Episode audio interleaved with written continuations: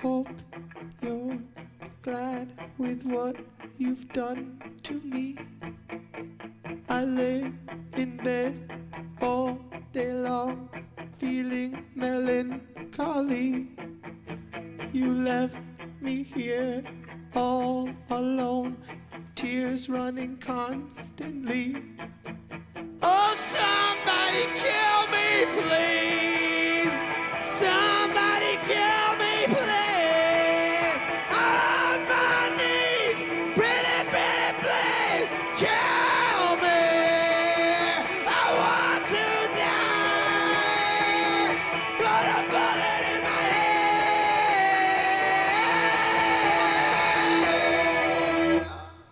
Up, everybody? Welcome back to another episode of Clapback Sports. I am your host, the Mage. What is going on, everybody? Happy to be back, fresh off a loss to the Falcons. Tino, how you feeling, Tino? Terrible. Terrible. Ter- terrible. I have a lot to say. I'll announce the peaceful protest, but get around to everyone. We have a guest. I don't want to. The show's not about me. It's not about me, Mage. Well, you don't want it to be about you at all. And I don't want it to be about the Giants either. Honestly, And- about it, Joyce, it wouldn't be about the Well, Giants. Would you like to talk about the Mets? No, I wouldn't want to talk about the Mets.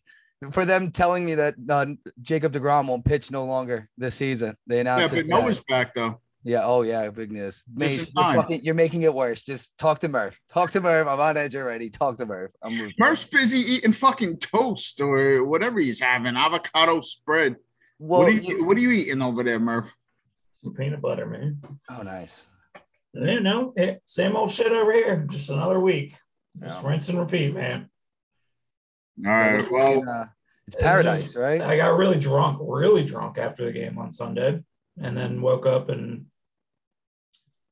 remember we lost to the Falcons. you were drinking wine coolers. How how shit face Wine could you? coolers, wine coolers, and whiskey. Wine drunk is a different kind of drunk. You can get bodied up. On Yeah, but it's not wine drinking, right? It's like wine coolers. It's like spritzers and like I don't know. You drink enough of those fuckers. Whatever, Hey, makes, speaking of- whatever speak- makes the pain go away, my friend.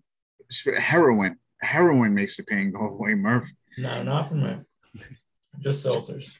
All right. Well, speaking of pain, speaking of guests, we got Shane back with us on the show. Shane, how you doing, Shane? Oh, the Giants aren't on today, so I'm doing better than I'll be doing on Sunday. But All right. it's another day, another day in paradise, football season. So I see you and your buddy vaccinated Vic, uh, Nick going at it back and forth. So oh yeah, coverage sacks don't count as on the stat sheet. It's just anything that anything that's good has to be put down because Mhm. that makes sense. it's funny because a lot of the Gettleman haters have been taking victory laps already, and you know it's fine. Let them. I really don't care because Tino get Well, no, I think that's a good uh, segue point. I wanted to touch on a few things here because I really don't want to talk about the Falcons game too much, mainly because I'll, I'll let you guys have the floor for that. I just, you know, I went to the game. Maze, you were there as well.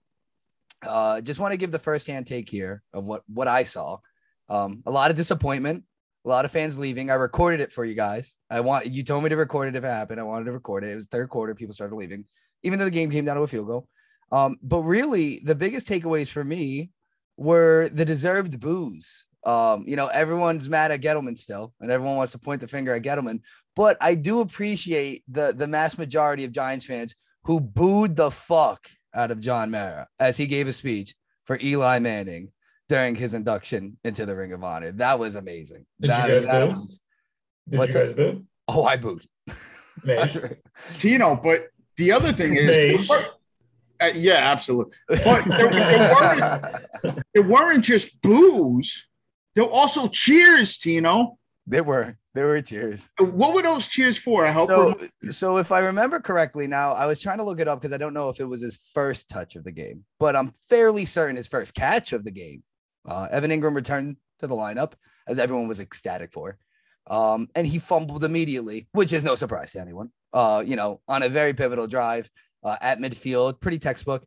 But Mage, I think, correct me if I'm wrong. They booed him coming onto the field. They booed him after all of his drops, and then applauded as he was subbed out. Did I did I get that right? I mean, he was booed twice on and off, and then cheered as he was subbed out. So that's Yeah, so I think the cheers for him leaving the field were a lot louder than the boos for him coming on the field. Um, it, that it, it was amazing. I, I I know a lot of fans boo John Mara. I feel bad that it happened during Eli's induction, but the fans don't always get to face Mara. Nope. These were 80,000 people voicing their disgust with this team. You touched on that. I know you don't want to talk about the Falcons game all too much. Coming away, putting up 14 points. I know Shane's itching to get into this, but putting up 14 points against the worst scoring defense in the NFL, it's fucking pathetic, is what it is. It's pathetic. On the show, and look, I'll I'll, I'll eat my crow. I've defended Gettleman. I, I, you know, and I've supported him to a certain extent. And I don't think this is all his fault either, right? You can go back and you can blame 2018 and not constructing the roster appropriately to begin with. And we know a lot of that has to do with John Mara with 2018, but still, right? I mean, Dexter is something that uh, Murph pointed out earlier is not looking as good, right? Without the help of Dalvin Tomlinson there. You got to get those draft picks, right? Um, Joe Judge, another guy who we all loved, all loved. He's being crucified and he's being dragged across hot coal, and rightfully so. His decision making, right? In the third quarter, I mean, if the giant if the Giants have the ball on the Falcons 39 yard line and they choose to punt. They choose to punt in the third quarter with 629 to go, fourth and three. They punt it. Riley Dixon punts it for 34 yards. All right, they down it. It's at the fucking uh, Atlanta five yard line. What does Atlanta do? They come out and they run the ball three fucking times from the five yard line and pick up 26 yards. I, I mean, it just doesn't make any sense, this team overall. I, I it, there were a lot of things that I, I mean just went wrong on Sunday. We talk about we lost the Washington game because of the Dexter uh, being offsides, right? So Adoree missed a wide open interception. All right. I mean, he didn't catch it. That's fine. I get that aspect of it. But then you get a stop. They come back. Logan Ryan breaks up the, and then they call him for a PI. And you were there, Tino. I mean, I, I don't know how it was on TV, but the fucking calls against the Giants were atrocious. They were god awful, man. And the Giants didn't get a fucking single call going back the other way. Now, granted, uh, the game can't be played, uh, you know, with penalty flags, you can't be counting on those. But you also can't fucking pull a Plaxico Burress and shoot yourself. I mean, in these types of situations. I mean, you got them stopped in the fucking red zone. That PI against Logan Ryan gives them the touchdown. I mean, and for a coach that makes his players run laps, that preaches discipline, this is a very undisciplined fucking football team. I don't get it.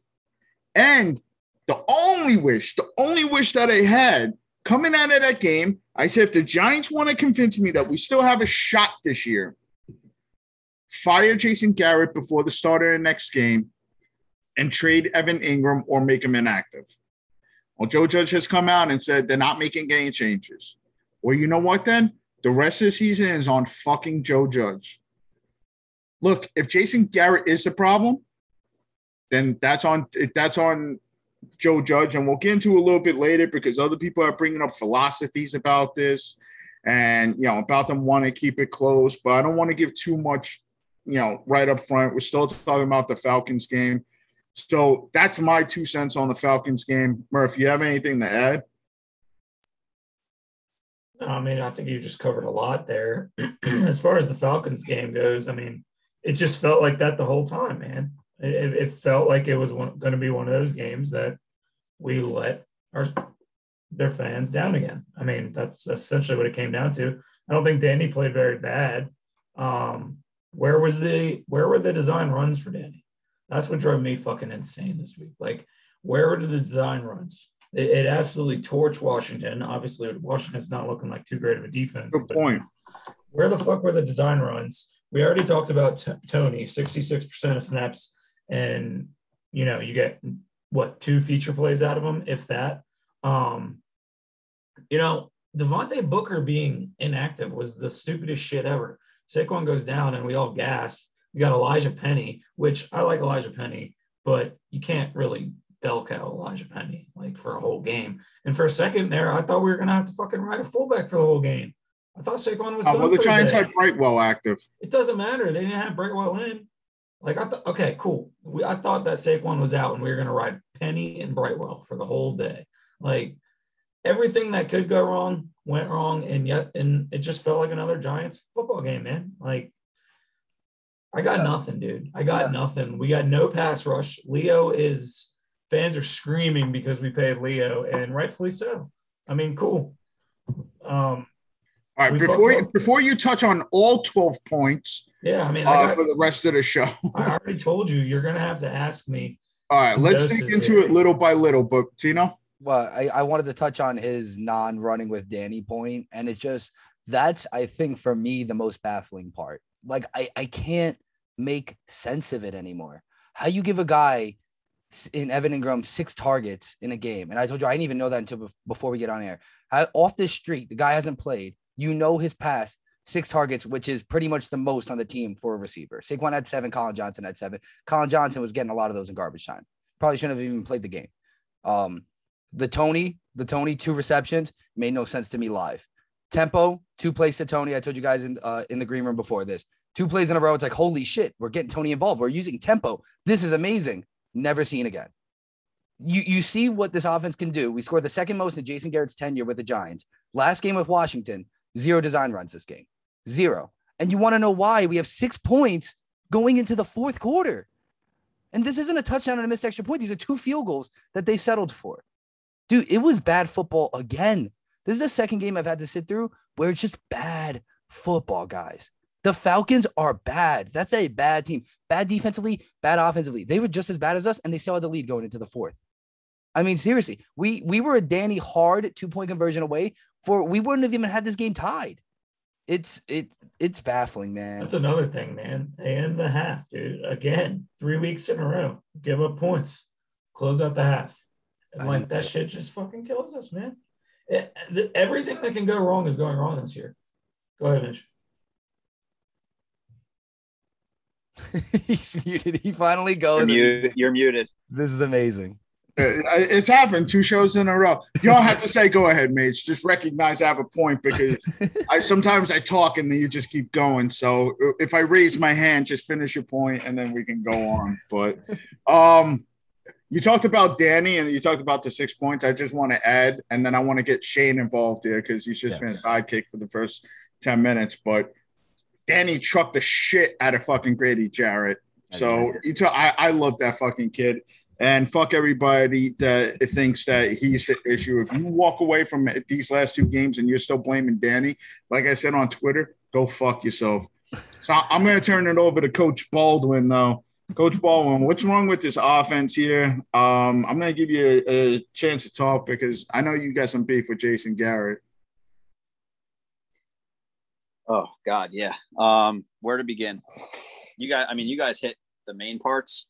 Um, it's like things work, they work great, and we're like, yeah, he's finally figured it out, and then he either does it too much or it just disappears entirely.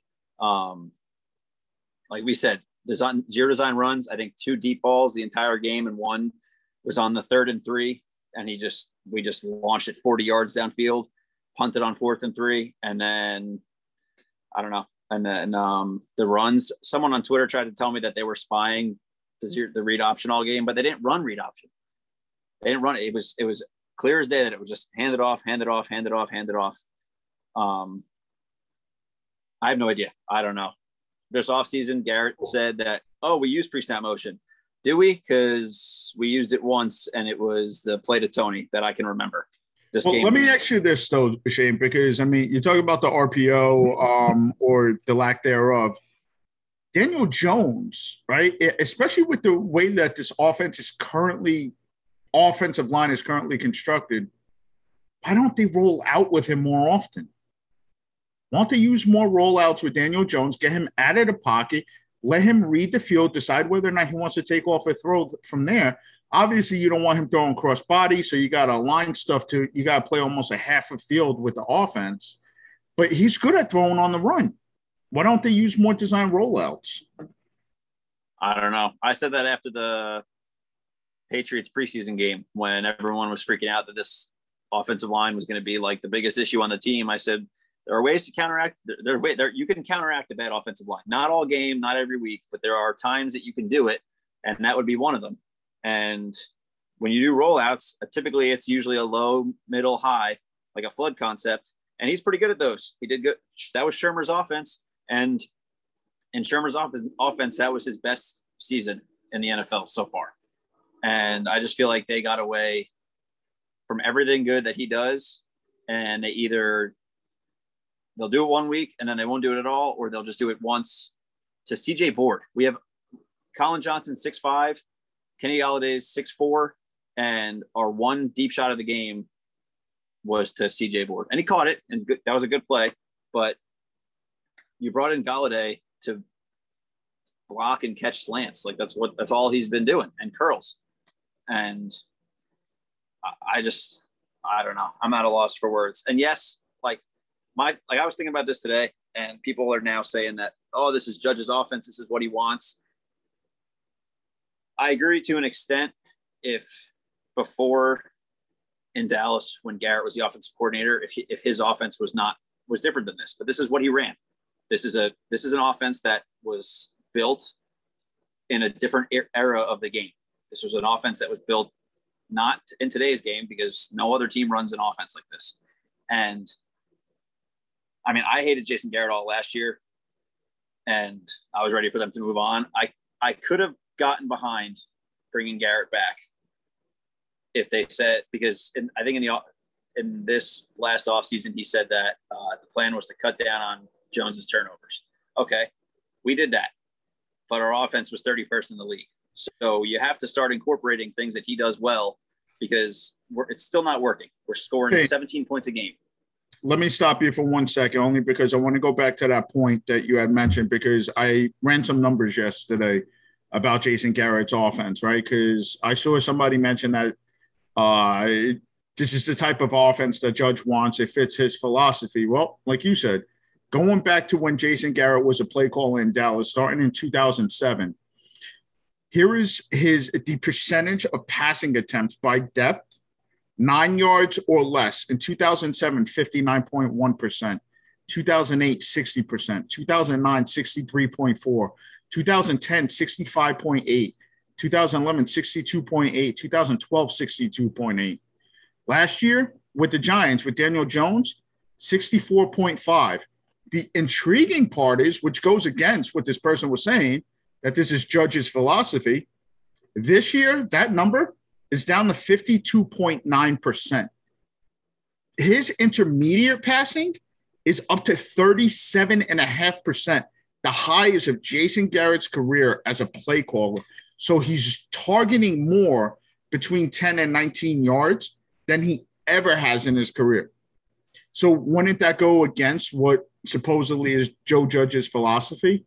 And while we're on that point, you know, somebody else also brought that up today, but the roster construction says that there's no way this was the philosophy going in. Now, the way that they constructed this roster, right? They want to punch you in the nose, uh, run the ball, s- stop the run, right? That that's kind of the words that we repeated here on the podcast. They passed on an offensive lineman, so I, where's running the football then? And they passed on an offensive lineman for a wide receiver with speed. And they also signed uh, John Ross in the offseason, which also has speed. Guess who else they signed? They also signed another wide receiver by the name of Kenny Golladay. I don't know if you guys know him or not, but three wide receivers. Where is that aligned with the philosophy that Joe wants to run the ball, control the clock? That fucking says nothing. And my biggest problem with all that, if that is Joe Judge's philosophy, why is he not talking the front office and why are they not getting the correct personnel to fit the philosophy of the head coach then? I mean, that's why that's why I think he is definitely deserving of all the blame that he's getting. And I'm not saying he should go without blame, but I don't know. To me, it, in today's NFL, I feel like they're like the Titans are, are different. Like they are, they have they have King Henry. They're going to run the ball down your throat, and it's going to work. But to me, in football today, if you're a running team, you're still passing more than you're running. You're just running more than other teams are running. If that, I, I don't know if really that makes sense. It makes sense in my head, but like to me, like if you're like 60, 40 pass run or 65, 35 pass run, you're like that, like, and you're being efficient when you're running, you can be considered a running team. But I, I, I don't know. I think I, like, I, I know, I remember, I don't remember who shared it, but, uh, in judges like, uh, initial interview, he said that he wanted to ground and pound and like punch in the mouth. You can do that and still have a passing attack that works in today's league. Um, but the whole just, point of ground and pound in today's NFL is to wear down the defense. Exactly. Yeah, we're not we're not even fucking doing what, It- it- the what ground and pound, is. ground and pound isolates a pass rush if you don't have an offense. The well, the other issue with that is, I don't remember. I I know the the one play to Penny, but why don't we run it? Try to get outside the tackles. Ever. It's just Saquon up the middle, Saquon up the middle, Saquon up the middle, Saquon up the middle. It doesn't work. It doesn't work. He is not that kind of guy. He might have been in college. He might have been his first year a little bit, but he's not that guy anymore. He's playing scared. He's, he still looks kind of jumpy, at least to me. But you don't have the kind of guy to do that with. Or, I mean, you, you, you might with your depth, but you're not playing your depth. I'm sorry, the issue. and I'll say this right now, but Saquon keeps playing like this. I I'm not picking up his fifth year option. Oh, it's over. He's gone. It's over. It's over. Yeah. And, and that goes for a lot of other fuckers too. I mean, like, is this shit isn't working? How could you? How could you pick it up? Especially if he doesn't fit what we're trying to do. I love the man. That's what that is what drives me crazy though. You guys are bringing up Judge's interview with Papa. He wants ground and pound and we're like I'm not even seeing what we did last year. And it's not because like Wayne Gallman versus Saquon thing. Like we were at least running the ball last year. If we did anything right, it was run the ball right. We're not even getting first downs running the ball. So th- we have no offense, zero. And then you take out the one thing that set the one defense off the entire last week, or the um Danny designs, and you're back to being a vegetable. You're absolutely nothing. And if they're not working, like if you're running the, the read option and it's not working, it's still doing something. Because when you just line up under center and it's like up, turn around, hand off, no one's biting on Danny keeping it. When you're when I, I don't know, you have to at least run it to keep them honest because he's our leading rusher, he's our most effective rusher, and you didn't use him. That's like take that that would be like the Titans just not giving the ball to Derrick Henry ever. But it sets up play action too. That's what it doesn't make. Like the read option Yeah. has, has play action built into it, and RPOs built into it. Here's the baffling thing. This is what I was taking in and trying. Play action to throw a nine yard curl route. Dude. And like, it's like you're like, if Saquon doesn't fit what we're trying to do, and it's like, I'm sitting here. What are we trying to do? It doesn't make sense to me. We finally give Saquon over 20 touches, right? He gets 22 touches. How the hell do you get Saquon 22 touches and it just doesn't coexist with Danny doing anything? Danny, in my opinion, everyone's like, yeah, Danny like had a good. He didn't do anything. It's another Jason Garrett, Daniel Jones game. Zero touchdowns, zero interceptions, nothing downfield, no design runs. He basically was just a fucking practice squad quarterback. Like literally, what what did he do? Like I felt bad for the guy because it's not him. But it's like I'm sitting here and the two just don't coexist. And I don't understand. I don't know if we're ever gonna see it. Like I don't know if we're ever gonna see a game where Saquon can do good and Danny can also do good. Other than the Washington game when he was passing the ball to him when we won and we didn't get Chase Young, what that, two years ago now? Um, other than that game, I can't think of a game where Saquon did extremely well and Danny also did well. I can't. And that wasn't with Jason Garrett. So I don't know if we're ever going to see it, but I'm sitting here and I'm looking at Saquon's touches and it's like, yeah, we can't run in between the tackles. Fine. They gave him at least seven targets. He got a few receptions, got six receptions. Like, cool, whatever. It wasn't as predictable, but it like, but we can't. Danny is the best part of our offense. He can't like that's the reason I'm on board to get rid of Saquon. As long as we can free Danny, man. Because it's like we can't survive if we're not using him in the run game. We just we can't, dude. We're not that good. We're we're not. And I don't know why we get away from it. I I can't make any sense of it. I can't make any sense of it. It, it doesn't add up. It oh, whatever. Yeah, I don't know. It's like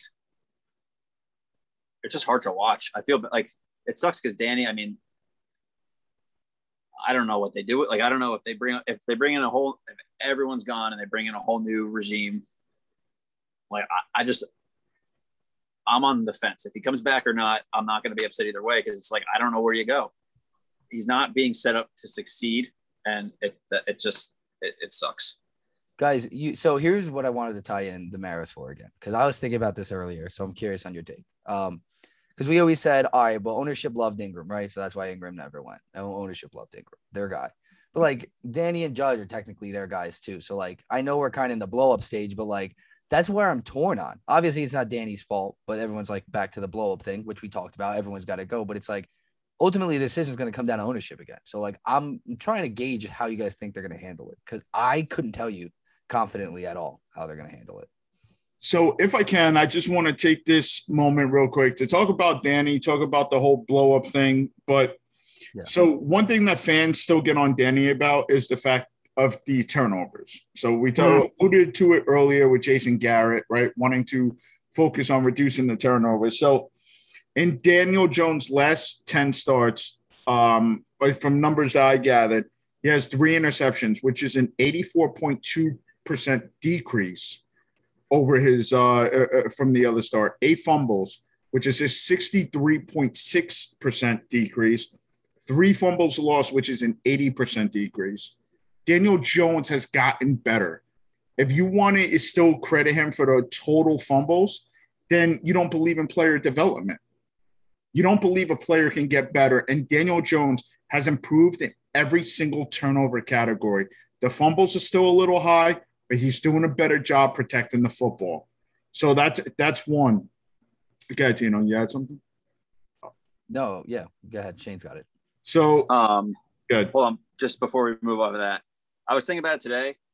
He has he has one fumble loss this year, and I think since week nine of last season, he has one interception. Right, and that interception was because Evan Engram was playing volleyball and bumps that spike and hit it to the defender, and then Evan Engram comes back and he has a fumble. He has the same amount of turnovers this year as Danny does. And he's responsible for his last interception. What are we doing with this guy? Sorry, I know that's give off topic. More targets. Oh, no, no, no, Shane. You give him more targets because that's what you do. You reward players who cost your team games. You give him 10, 8, or 6 targets, anything over five, feed him the ball as much as possible because you got to believe in your guys, right? Right, Mage? If you don't believe in player development, tell me Evan Engram isn't getting better. when Tino eventually gets married and he ends up in couples therapy, he's going to be talking about Evan Engram. It's not going to be anything else. So this guy, Evan Engram, has scarred Tino for life. But Tino, you alluded to the fact, oh, and so did Chan, about a new regime. Yeah. So I, I sent out a tweet the other day about um, even if you have a new GM, a new head coach, and if they are hired, Daniel Jones is going into his fourth season. This is now his third. So you still don't even have to worry about his fifth year option just yet. I think they got to declare it next offseason, right? Whether or not they want to pick up the fifth. You can pick up the fifth and then still trade him if it, it doesn't work out. A new head coach and a new and a new GM doesn't have to select a quarterback in this upcoming draft class. They just don't. One, if a new head coach a new GM coming in, they're going to be afforded more than one year. So if if they give it a try with Danny, especially with the cap situation, which I know Murph is burning to talk about, but especially with the cap situation, you keep a rookie quarterback on his rookie deal for at least one year. There is no quarterback in this draft that I see that is a definitive upgrade over Daniel Jones. So the kid has done nothing this year that would warrant me wanting to move on from him. I get it. A lot of people say, but they're going to want to put their stamp on. Who the fuck are you putting a stamp on? The Giants have no money. Spencer Rattler's ass. Look at the look at the rookies that came in this year. Trevor Lawrence struggling. Zach Wilson struggling. Seven interceptions. Justin Fields struggled. What do you have? 46 yards? That's not on Justin Fields though, and he actually technically only had one total yard, but that's besides the point. I'm not talking about that right now. But I mean, it, it- and we had this conversation earlier, but what the fuck ever happened to drafting a rookie quarterback and sitting them for two years? Everybody is a microwave society now. Draft a franchise quarterback, start on week one, watch him get killed, do it all over again in three years. What the fuck are we doing? But meanwhile, every everybody insists that they know how to run a franchise. Oh, I know what this team needs. I know what this team needs. Here's what I would do. Here's what I would do. I would draft Josh Rosen. Well, if I drafted Josh Rosen, Dave Gettleman wouldn't be fired. Success. Blah blah blah blah blah blah blah. Fuck you all because you're all fucking morons. That's not that's not how the NFL was, and this is why you're in the situation that you are now with the corner the quarterback turnover being so much franchise to franchise. Develop fucking players. And Shane, I'll throw it back to you, but that's a coaching issue. Yeah. And I mean, I've said this before. We're we're blessed and cursed with all these young quarterbacks coming into the league and playing as well as they are. And I know like Mahomes sat for a year, but like Justin Herbert looked good last year. Kyler Murray came in and was making plays. Like all these guys, they come in and make plays, and then you you expect everyone at all positions to come in and instantly, you know, be rookie of the year and making all these plays and stuff. Um, and I, I've been, I, I've said to you guys, I've been back and forth on adding a, a new quarterback next year, depending on, you know, who's who's here and who's back and who's not. And if they do, like, I, I'm not going to be upset either. I feel like I just got to roll with whatever they do and not have expectations anymore. But I mean, if they want to, they they can keep Danny, and they have two first round picks. Keep Danny. Use one of your first round picks on a guy if you like him in this draft, and let them compete. And if Danny wins, then the kid sits for a year, and then you move on from Danny without picking up his fifth year option because I think that'll be like a crazy amount of cap space um, for that. So there there are different. There's I mean, there's obviously multiple routes that they can go. here's a real radical idea. You keep Danny, you draft an offensive lineman with one of your two first round picks, and you go and get an edge rusher with the other. Oh shit. You know what? If you move on from Danny next year, guess what? You have a fucking offensive line and you got an edge rusher to now pair with your new quarterback in fucking 2023. Hey, Evan Neal, Aidan Hutchinson, you know, 2022. I'm all I'm on, I'm on board. I'm just saying that there's other options and that I wouldn't be upset if that's like if that's the route they go, that that's the route they go. Then you know We're tanking until we get Arch Manning. That's I'm on Team Arch uh, until further notice. Also, shout out Azeez uh, for getting his third sack. Um, so we do have an edge rusher, Mage. Fuck you. Uh, we have a they bit don't- of a the problem is they don't play him enough.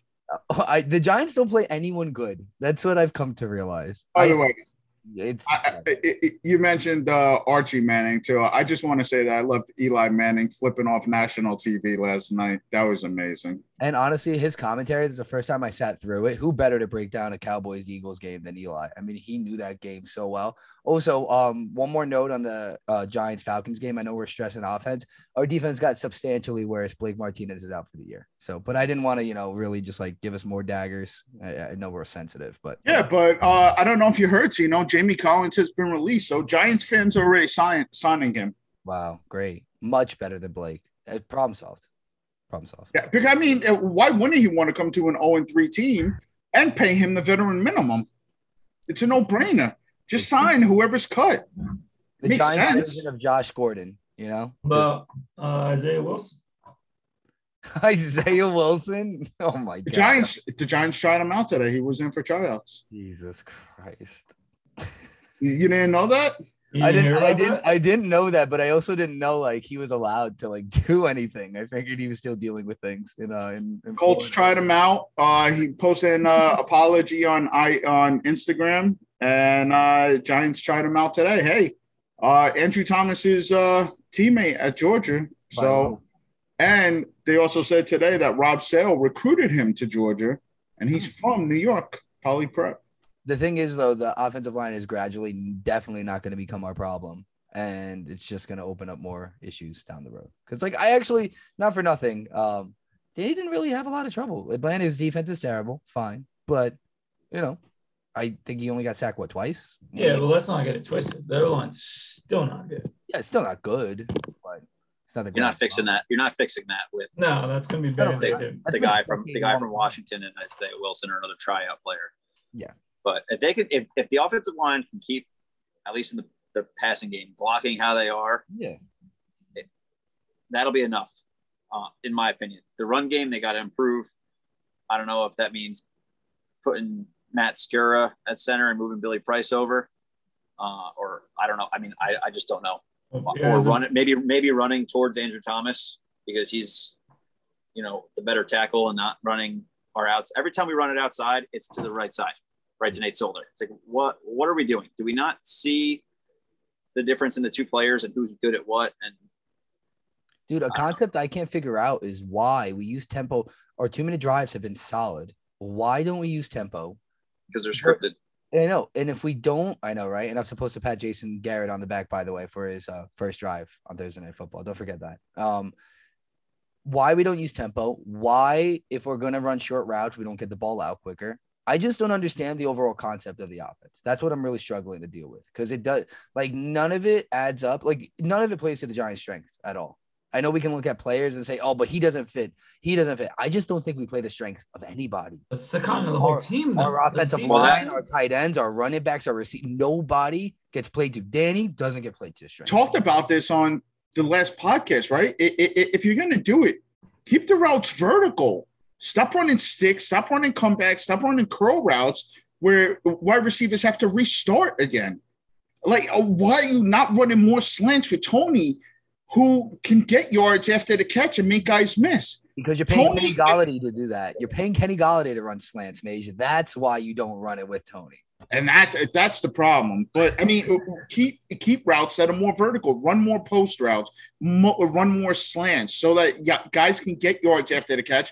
Like you said, Tino, if you're going to run a short game, run a short game, but allow people uh, uh, allow your wide receivers the opportunity after the catch. I love what you said about moving the pocket, by the way, and it's something we haven't talked about yet. But honestly, with a terrible offensive line, Shane already touched on it, but it made too much sense. Like I don't know why we don't run flood. I don't think we actually run offensive concepts. That's what I'm getting at. That's what I'm starting to like slowly figure out. I'm watching the game, and I'm not an offensive guy, but like I sit there and it's just like we're again. I I just don't think we actually do anything.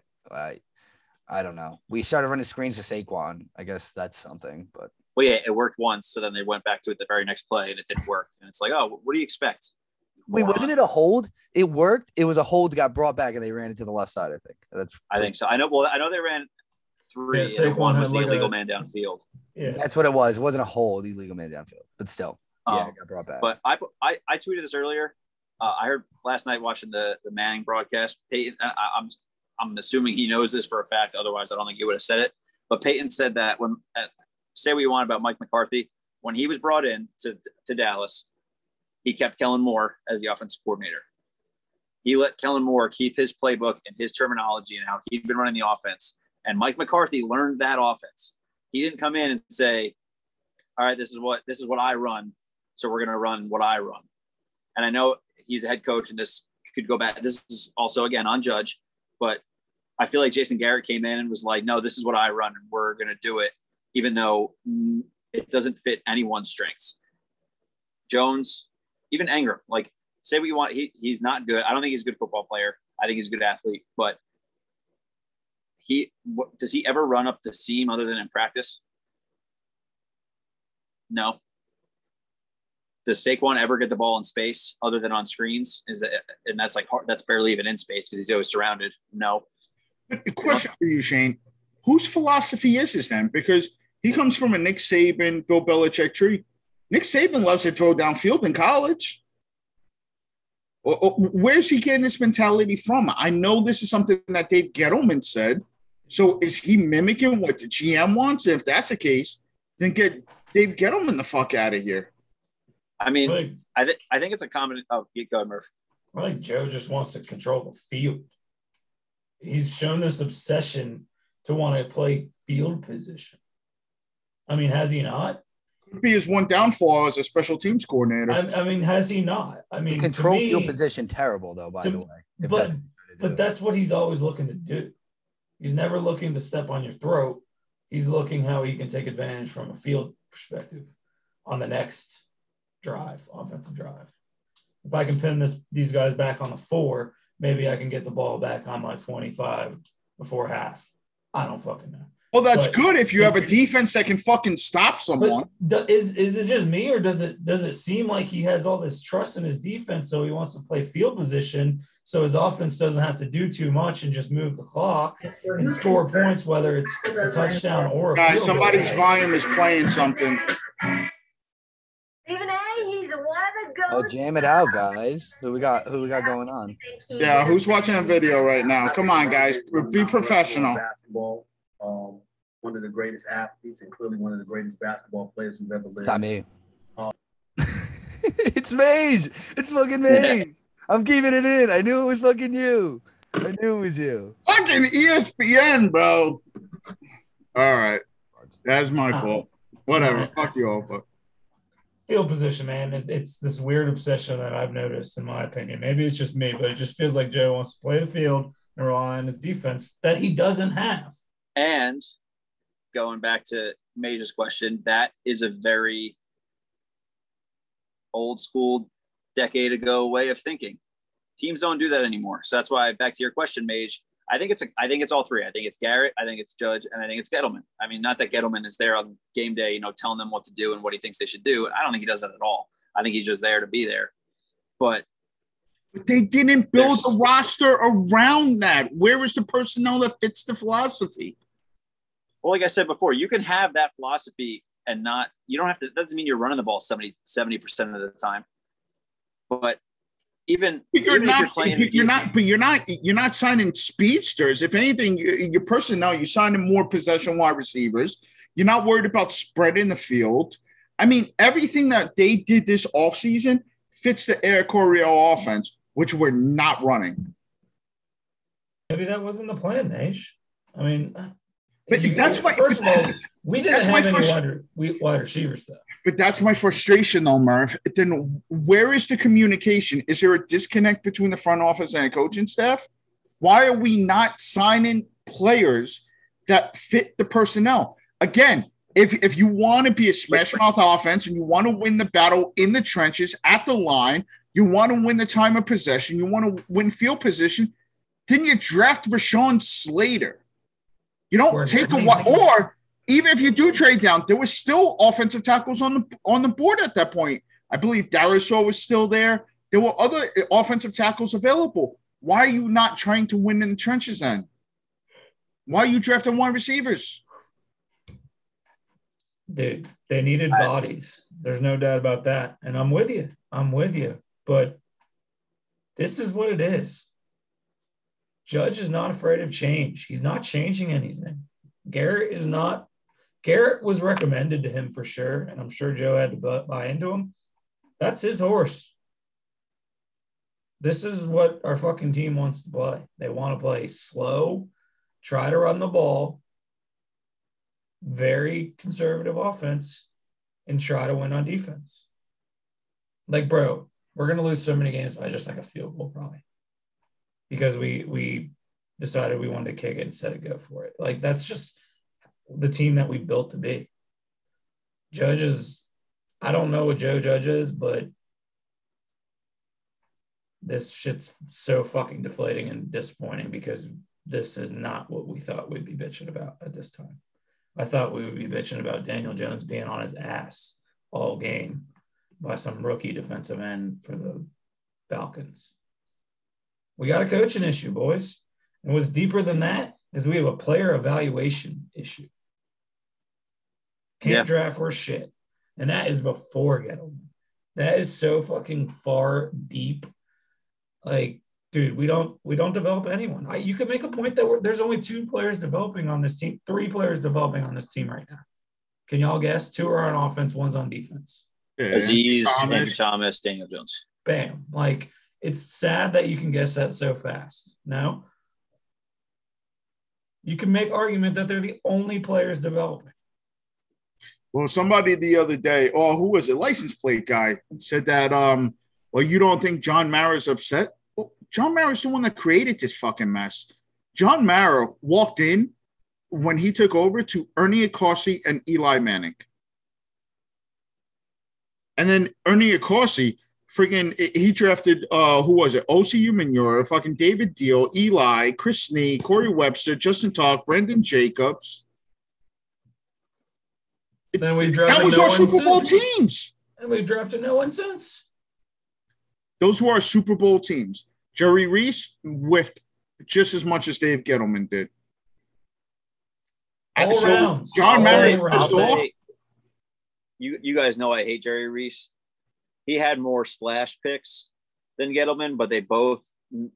Jerry Reese's one good draft was 2007. That that draft that draft class was unbelievable. But after that, it was Odell. It was JPP. It was you know there was there were guys in each draft that I don't think he ever had a draft where no one was good, Yeah, but or at least at, is the point, everybody, at, at some point. everyone knew what we were doing in the draft. Yeah. We got jumped for Leonard Floyd. We got Ja- we got jumped for Jack Conklin. I mean, everyone everyone has known, everyone knew in 2018, 2019 what the Giants were doing, at least with their first picks. Everyone knew they were going Barkley, and by the day before the draft or two days before the draft, everyone knew that they were taking Daniel Jones. Could y'all imagine have taken DeVonta Smith and not getting that trade right now? Probably wouldn't have even touched the ball. You wouldn't have touched the ball. Like, dude, I do still wish we got Micah Parsons, but that's besides the point. Um, you want to know what I was thinking of too? It's just that we've talked about this already, and it's just like a decade long of stinking, even though we've had the 2011 team to talk about. Obviously, we're the worst team. The the graphic has gone everywhere. We're the worst team record wise since 2017, tied with the Jets. That counts for nothing. So we are the worst team. Um, and yeah, like I think you guys hit it on the head. That's that's my overall overall problem. Like everyone that's caught in this delusion that it's all Gettleman, it's all this, it's this system, it's and we've talked about this on the show already, but it's just not, man. It's a New York Giants thing, and like it's just I don't know. Peter Schrager in that clip you guys sent to me before with Golden Tate. Golden Tate made me stupider from watching it, but actually Peter Schrager was the one who finally said something like tolerable. He literally said it's like get out of the old way. And this was the problem in Eli's last years. They're caught up in the New York football giants way. They get you're not that team anymore, though. If you want to get that back, fine. There's nothing wrong with that, but stop carrying yourselves like you are. Like it's, it's mean, you could- to me. You could argue that they were never that team. They won two Super Bowls, but in between those years, there was nothing. I mean, and e, that 2011, that was just that was Eli. Mhm. Our O line was like last in the league. Our defense was like 27th in the league. It was Eli, Mar- uh, Manningham, Nixon, Cruz. Yeah, a shit ton of fourth quarter comebacks in games Yeah. we probably shouldn't have been in. Like Yeah. people forget that. And other than 2008, like 2007, we weren't all around that great either. We had a terribly slow, uh, slow start too. It's like this. We got hot late. this isn't new and it's like fine like it's one thing if you have pieces in place and you've drafted well enough we can't afford this shit anymore man and that's why it's just old the 0-2 starts it's old. We can't go 0-5 again dude. It's like last year and we said it. Let- let's be real. We lucked out that we were in the division race that long but it's like there's no way you could imagine a division especially like the NFC East. It's not like it's the fucking people have up and down but this is the the NFC or AFC South or some shit or the AFC South not the NFC South. But still, like six, seven wins isn't to win the fucking NFC East. So, like, anyone holding out hope, dude, I'm done. I don't want to be the pessimistic guy, but man, it's this is. I'm looking ahead. I'm not looking at blow up yet. I'm just looking ahead. Michael Um, Lombardi said something similar the other day too. He said that um, the Giants should hire an outside consulting firm to assess their deep-rooted organizational problems. probably Because let's face it, if you put John Mara in charge of hiring, does anybody here have any faith that anything's going to change? yeah, John Mara's pissed. He's not pissed enough. He should be I've- fucking throwing garbage. He threw over two garbage cans. Of So course he's mad. pissed. so mad. Did Should that go in the really happen? Locker room and punch someone in the chest. Is what Apparently, Somebody said he was looking for his next GM, and So here, here's my problem, fellas. This is my problem. You, you mentioned getting out of the old and into the new and all this shit. Mark, can you can you hold that thought for one second? No, but go ahead. Thanks. Just because you brought up forget. just because you brought up the Golden Tate interview, uh, there was something that he said in that that I found real telling. he said in reference to Daniel Jones, he said, should we give him a little bit more freedom? So now this is a guy that played in Jason Garrett's system, knows Daniel Jones, knows that he's being held back. And that is something that Tino and I screamed from the top of our lungs about on this podcast last year and this year. Let him throw the ball. And what's hilarious is that entire time they acted like because Golden Tate was being politically correct, not trying to say it was a certain man's problem. He doesn't want to talk about another man's job, but everyone on the table was like, right. So the offensive coordinator. like it's just all right. Uh, sorry, Murph. We interjected. What did I say? I think I think it was talking Giants. Danny's had seven attempts downfield all season. I think I believe that's what it was. Yeah. That's what's sad. No, completed, going back, completed back to- three for like 117 yards and a touchdown or something like yeah, that. yeah, it's something ridiculous. Amazing. His, his his one of his elite traits they decided they didn't want to use this weekend with his legs. But anyways, back to my point. Here's my problem, fellas. You mentioned like getting out of the old, getting into the new, this and that. Mar getting a search firm, this and that. Cool. We've already tried all that shit. Yes, I know we had Accorsi as our search search firm, but like, who's to say we're not to fuck it up again? Like, this is what we're stuck with. Joe Judge doesn't go anywhere. Joe Judge, if if he wins three games, he might get fired, but Joe Judge probably isn't going anywhere. First of all, who the fuck are we going to hire? We went th- down this road where we got the hot offensive coordinator because McAdoo was Aaron Rodgers guy, and he was a Coughlin guy. Cool, got him. Didn't work out. Then we get Shurmur, who's this QB wizard, which to that point, he did some good things for Daniel Jones, but um, also failed as the Browns coach. So again, nothing special. And then we think outside the box and we go special teams guy for a, a legendary coach. So as far as being like creative or like thinking outside of the box, we have. We've tried. From a GM standpoint, no, we haven't. We obviously know that. But we built this roster and Mars should go. So I don't know how the fuck anyone expects to get out of this, dude. I really don't. Like, I, I don't even know how we can sit here and speculate coaching changes and this and that. Like, dude, we are locked into so many contracts. This is the exact same situation that Dave Gettleman walked into. If you if you close this off, and besides the quarterback's age, this is the exact same situation from a financial standpoint that a new GM would be walking into. But he gets two first picks. Cool, whatever. But we're going. It's a dangerous spiral, man. This is a dangerous spiral going down because you can say hire this, hire that, fire this, fire that, but like, dude, we've been doing that for 11 fucking years. Like, that's where I'm at with this team. I don't even know what the hell they can do. Like, I, I don't even know how much longer I can really support them. And I'm glad you mentioned that, which is it ties it together. I told you guys I wouldn't talk, but officially, the silent, peaceful protest has begun on my end. Uh, I will not be attending any more games until at least the Eagles game. I'm thinking the Eagles game. I already will not buy any more merch.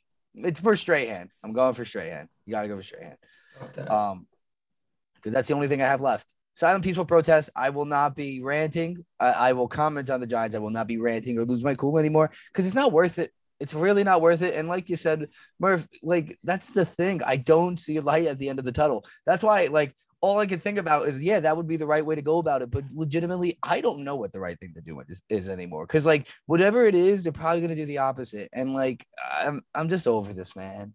it's a dumpster fire. I'm just over it. It's so bad. The whole thing's so bad, man. And it's all Daniel Jones. And honestly, the fans make it worse. I do appreciate as a collective, we kind of came together to boo Mara and Engram. But other than that, there are still the rare, you know, trolls out there who just, I feel like it's just not sensible. You guys deal with it more than me. I don't even pay it attention, but I see it. And I don't know how you guys do it. Well, our fans suck in the really- stadium too, man. Our fans suck in the stadium. Oh, Even yeah. when we're like in a game, you got people sitting down. It's like a social fest. Like, Yeah. I'm done with MetLife. I will not go to MetLife until we're multiple games over 500, and I might be done with just Giants games in general for a little bit. Yeah. I was playing planning let- Thanksgiving too. I know Shane's got to go to the Rams game. I, I agreed to go before the season started, so I'm I mean, I'm in it now. that's my Super Bowl pick. So It, it'll be cool to watch them live, and it'll be cool because that's the game they're honoring the Super, the 2011 team. So it'll be cool because I'm sure they'll have something that's run horribly at halftime, like the Eli staring into the sun while he talks ordeal. Um, but yeah, I, I, missed the I missed most of the Broncos game, but the Redskins game and the uh, the Falcons game, I was like, I didn't react. Like I don't react to anything anymore, the good or the bad. Like I'm just kind of like, accept, I'm like, oh, cool, they made a you know deep pass, penalties sure to come, or they're gonna screw, they're gonna settle for a field goal, or oh, the defense, they're in third and third and 15, cool, they're gonna give up a 16 yard play. Like I just, I don't. When he missed the kick before that, before the the flag uh, came up on the monitor, uh, one of the guys I was with, he said, he's going to miss it. He's going to miss it. He's going to miss it. I'm like, cool, like whatever. And then he missed it. And everyone that I was with was like, oh, yeah, that's awesome. And I was like, is it like, I'm like, I don't feel good about this win. And then the flag came out and I'm like, there, there it is. We lost. Game over. It's just how it works. It's like I exhausting. My official statement uh, was just that you can't kill what's already dead. So when everyone kept asking me how I felt over the weekend, I'm just like, I'm I've been dead for a while now. It's like at this point, it's like you're just beating the dead horse. Like I'm, I have no pulse. Like I'm fucking dead. I'm mushed. Like it's like, uh, I mean, nothing left. I have nothing left to give for this fucking team. I'm All done. right. So let me kind of right this ship after Eeyore's message there. And, you know, what the Giants are 0 3. I understand as a pessimistic Giants fan, there's no hope for the playoffs. I get that. And I'm not going to tell anybody that they should have hope. From this point forward, to me, I'm still going to watch the Giants games. I just want to see a good product out on the field. I want to feel excited, even if we lose. I want to lose 45 42. What will turn around the season for you guys? And what do you want to see happen going forward, aside from what you already spoke about? You know, don't give me, "Oh, I want to see Jason Gar- Garrett fired. We all do. But what do you want to see out of the play call? What do you want to see out of the, this team going forward? For me, Yeah, you know. um, uh, Tina, go ahead. Good, Jay. Um, for me, it sucks because this year, you know, we were all talking playoffs, but I think at this point, it's just what do we have in Danny? And uh, uh, at least like on the top, on the top tier for me, it's what what do we have in Danny? And part of that does involve either drastically changing the play calling or getting rid of Garrett and finding someone who can call to his strengths and, and see what he can do because you know he's he's on pace for 4400 yards but like 14 touchdowns. And to me, that says that he's him passing is not the problem. The problem is the coaching. And so obviously, you know, we said fire Garrett.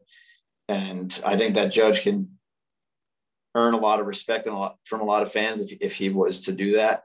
Um, so for one, it's fired. It's uh, not fired, Danny. See what you got in Danny. And then I want to see the defense keep improving as a whole um, because I think that's where a lot of our money is for future deals. Other than other than Golladay, I feel like most of our money is invested in that. So they need to to elevate and live up to their because coming in it was the defense again is going to be top five or they're going to be top five this year and improve off of last year.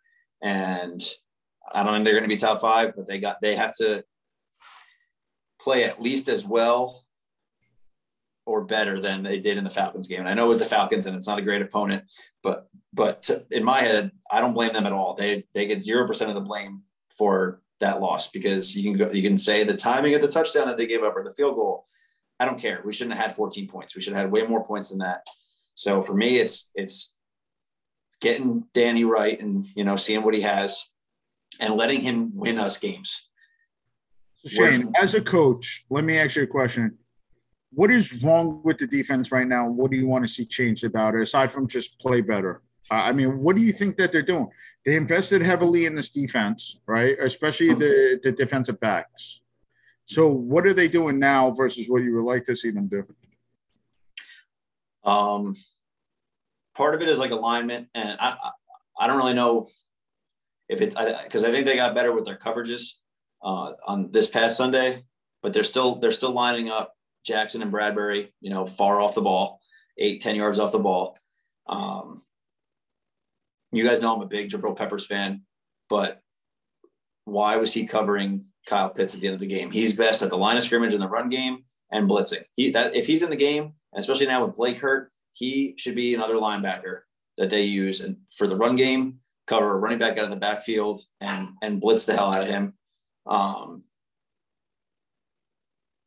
I, I feel like Xavier McKinney is having like kind of a rough start. I feel like I don't see him all that often. Um, Logan Ryan, I know he plays like 100% of every game. I don't think that he's our best safety, so I don't I don't know why. And then you guys said it before too. I don't know why Azeez isn't a full time player. There were third down, like third and five, third and six, like passing third downs. That it was, it was Leo, Dalvin, Austin Johnson, and like Ximines. Like, what are we doing? Like, I, I just I don't get the personnel decisions sometimes on defense, and whether that's their personnel decision and assignment or just the personnel decision in general. Carter Coughlin is they moved him to inside linebacker. They don't. He played three snaps last week. It just doesn't. I, I don't get. It's not like they have a wealth of talent and they just don't have the time to play these guys. They have guys that are good at things and they're not putting them in their positions at what they do best, basically, in my eyes. I can uh jump in there because um it was funny because Major's like, uh, other than fire Jason Garrett, and you literally were, you still have to tie it to fire Jason Garrett. For me, it's like change. Overall, it's change because I was gonna say the same thing. Like change on the offense, change on the defense. Like, uh, like I, I just even with the D, like I don't want to see the same story I saw last year. Like the defensive turnaround. Like, well, Blake's not here anymore, so we probably won't see that. But like obviously Bradberry was an unsung hero and like Leonard showing up. Like, I don't want Leonard Williams to be the guy on the defensive line that kind of turns the thing around. I'd rather it be Azeez. I want to see something else. I want to see Toney fucking involved. I want Golly to start scoring. I can't see Danny, like you said, with 14 TDs at the end of the year. It's not fair to the guy. It, it's like we we just need to get out of our own way. That's what I want to see. Like the Saints are overhyped. They're super inconsistent. Again, I'm already pessimistic and don't believe on the job, believe in the Giants, but the Saints are overhyped. And seven and a half points is probably way too much for the Giants to be getting. And you know, I'm a gambling guy, but it's like we're as inconsistent as them. And it's like Jameis is a guy we've handled before in, in Danny's first game eh, against Tampa. Like that was a very back and forth game. Defense had its ups and downs, but we were able to get Danny involved. Like the Saints D is not a barn burner. Like it's not, it's a game where we can show enough. In the short term, we can show enough to tell a story of what the fuck we're looking at moving forward from offense and defense. So, like for me, it's like I'm not even looking further down the road this season, just short term. Show me it on fucking Sunday. Like we need to see some different shit, and we have to. Saquon's 100%, quote unquote. There's no more Saquon's not getting 20 carries anymore, 20 touches. He's gonna get that. We just saw it last week. Okay, Engram's here. Okay, if Engram's gonna play, he's gonna play. If he's not, then he's not. But do something. Commit to something. Don't just take him off because he's getting booed. Toney, get Toney the goddamn ball in space. Be creative. Use pre-snap motion. Do something. Blitz on third down. Like change whatever the hell is going on. I don't have anything concrete. Like aside from firing Garrett, it's like short term, dude. Show some goddamn pride, man. Like for the love of God. You just lost to the fucking what should be 0 3 Falcons at home on Eli Day. What do I want to see in a game that isn't really a home game for New Orleans? Balls is what I want to see. I want to see them fucking balls from this team. And hopefully from Joe Judge, mainly. Fucking get on this team, dude. Because this is this is a proven game, man. I'm not this isn't playoffs, is it? This is just you're 0-3 with the other worst teams in football. I don't consider the Giants, as bad as they are, one of the worst teams in football but you are what your record says you are right now. So right now they're with the Jets, who can't even fucking score. They're with the Jags, who look fucking awful. Like they are with the worst teams in football. They aren't the worst. Oh, one of the worst teams in football, in my opinion. But they are right now. Show that you're not. Do ESPN something. has the Giants ranked 29th in front of the Jacksonville Jaguars, the Jets, and I'm forgetting who the other one is. But the Texans, I assume. No, Texans actually in front of them. Texans. Texans might be better than us right now. So with uh, Tyrod Taylor, they are. But. Would it be? It might be the Bears. Maybe the Bears are in there. I don't remember. But yeah, man, just do something. Put some fucking respect on the name. Also, to um, Shane's uh, point about snap count. So they played over 70, uh, over 97% of snaps. You guys want to take a guess who they are? Logan Ryan, One. Leonard Williams. Nope. Andrew Thomas. Nope. Well, defensively. Uh, Bradberry, Bradberry, and Jackson. Absolutely. Yep. James Bradberry leads the pack, Adoree Jackson and Logan Ryan. The next closest is Xavier McKinney at 81.9% of their snaps. Offensively, there have been only three players to play all 100% of snaps. Guess? Andrew Thomas, Daniel Jones, uh, Nate Solder. Yeah, Solder. No, not Nate Solder. He because Parrot played week one, I think. Is it technically Golladay though? Hernandez. Hernandez it is. Yep. And we haven't said anything about Hernandez either. So no news is good news. Also, Perfect. I do like Shane's comment, by the way, with McKinney because I was high on him. He's been playing a lot, like you just said, and I feel like I haven't really seen him either. I think that's really interesting, right? Yeah, I was ex- I was expecting like big plays and yeah. Yeah. But again, like is that is that him or is that he's not being put in spots to do that? Like is he playing free safety and he's just back deep? He could have had himself two sacks week one. Missed both tackles. Yeah.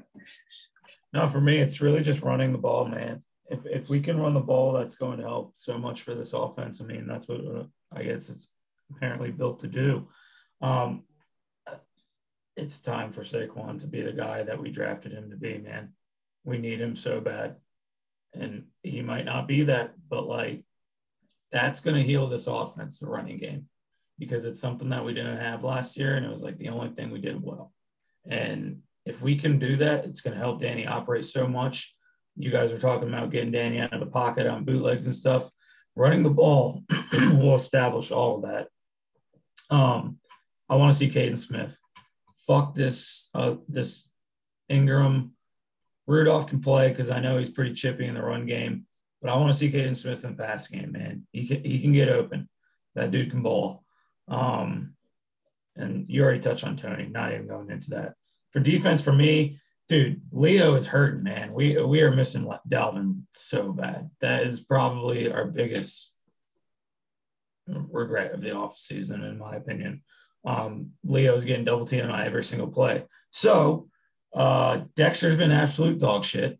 So I want to see some Raymond Johnson, man. We got to get someone that's going to get pressure because Leo's not going to be able to get their two guys every single snap. Not happening, especially with no edge guys. Um, Zoe and X Men snaps were both way low this week. Um, if they're not going to play Carter Coughlin in the middle, dude, put him back on the fucking edge. You rushed the passer in that Seattle game last year. Put him back on the edge. Get that man involved, man. I'm just- blitz him? I'm just, I'm sick of this shit where they're content. Yeah, blitz him. Exactly. Blitz him from the inside too. I don't give a shit. He can blitz from the inside. You know, we're just not, we're not doing anything that we we thought we'd be doing, man. I- I don't even know what to say. I'm just defeated at this point. Um, but you know, as long as Danny develops, that'll make a case for him to stay around.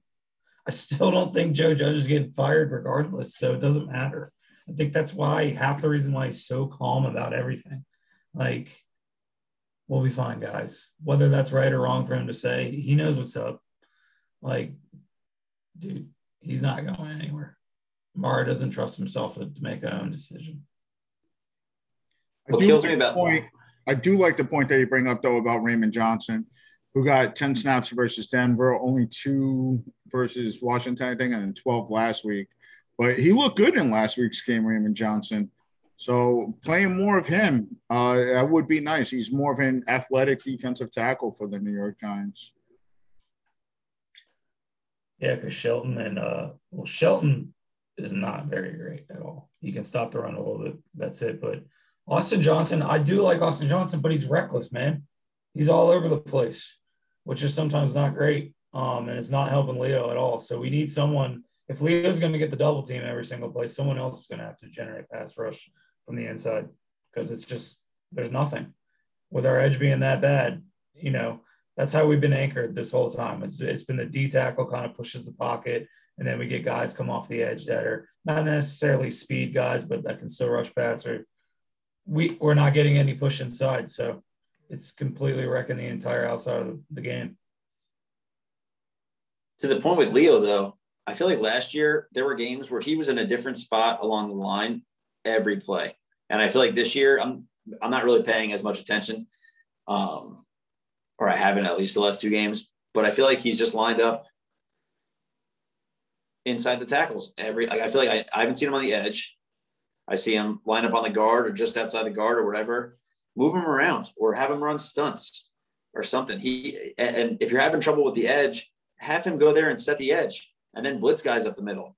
Because if they're if they're if they want to double team Leo, line them up a little out wider. That'll push the double team out, and then you blitz guys up middle. It opens up things to confuse the center and the guard, and you'll see the play, plays like we saw with uh, Bredeson and Price, where they got they got twisted up. I think Price fell or someone stepped on his foot, but it looked like they got confused because they ran a stunt. I think we're not. I feel like we just it's just just go. I feel like everything with the defense is just go go go go in a straight line, and it's almost like the offense, like hitch hitch hitch. All right, it's third and twenty. We're going to run a draw. With the defense, it's all right. Just just pull rush, no pass rush moves, and when they do blitz, I don't know. I feel like what was so good about the defense last year was that they were creative and using the guys up front, and they're not doing that this year. It's like every time Jabril's in, he's in coverage. I, I, don't, again, like I said, I don't get. Like I love Jabril Peppers, but if, you, if every time he's in, he's in coverage. What are you doing? Like why not blitz him? Why not use him as someone that to put to help the D line? Imagine Leo on the edge and and Jabril blitzing off the off the edge with him. What would that would do? I've like. I don't know. I just feel like they got away from what was working on the defense last year and just don't do it anymore. All right. Well, looking forward to New Orleans. Like I said, only thing I want to see, we're gonna lose. Do it 45-42. I don't care. I just want to. I just want to see points. So, any final remarks? Continue to boo Evan Engram. That's all. No one's going to be there to boo. I don't care. Boom, boom through social media. That's fine. Boo through social media. He'll hear that. He got booed during the preseason that we were there too, Tino. Good. He fumbled the first time he touched the ball. Um, let's not do this. That's Tino, no, I, I, I don't know, but it's no coincidence that the two times he got booed, you and I were in the stadium for it. Yeah, we led the, the Philly game. He got booed at the Philly game too. I mean, he dropped that fucking wide open. Yeah, but that was in Philly. Who was booing him? There was a good amount of Giants fans there. Like Joe Judge's family. Yeah. Including Joe Judge's family. They probably booed him at the game too. I'm gonna text them and tell them to get their uncle to get this shit together. Or he's gonna have to start packing. Uh oh, fantasy breaking news. Colton running back Marlon Mack have agreed to mutually seek a trade. Yeah, you're late. We'll see what happens. Remember, All guys, right. if, we, if we still have B, if we still have BJ Hill, we'd be three and zero. Oh. He's the he's oh an All Pro now. Yeah, I mean, honestly though, I I thought about that today, and I know it's like people kind of reading into it uh, and BJ Hill's role there. But we just talked about this defensive line and Leonard Williams.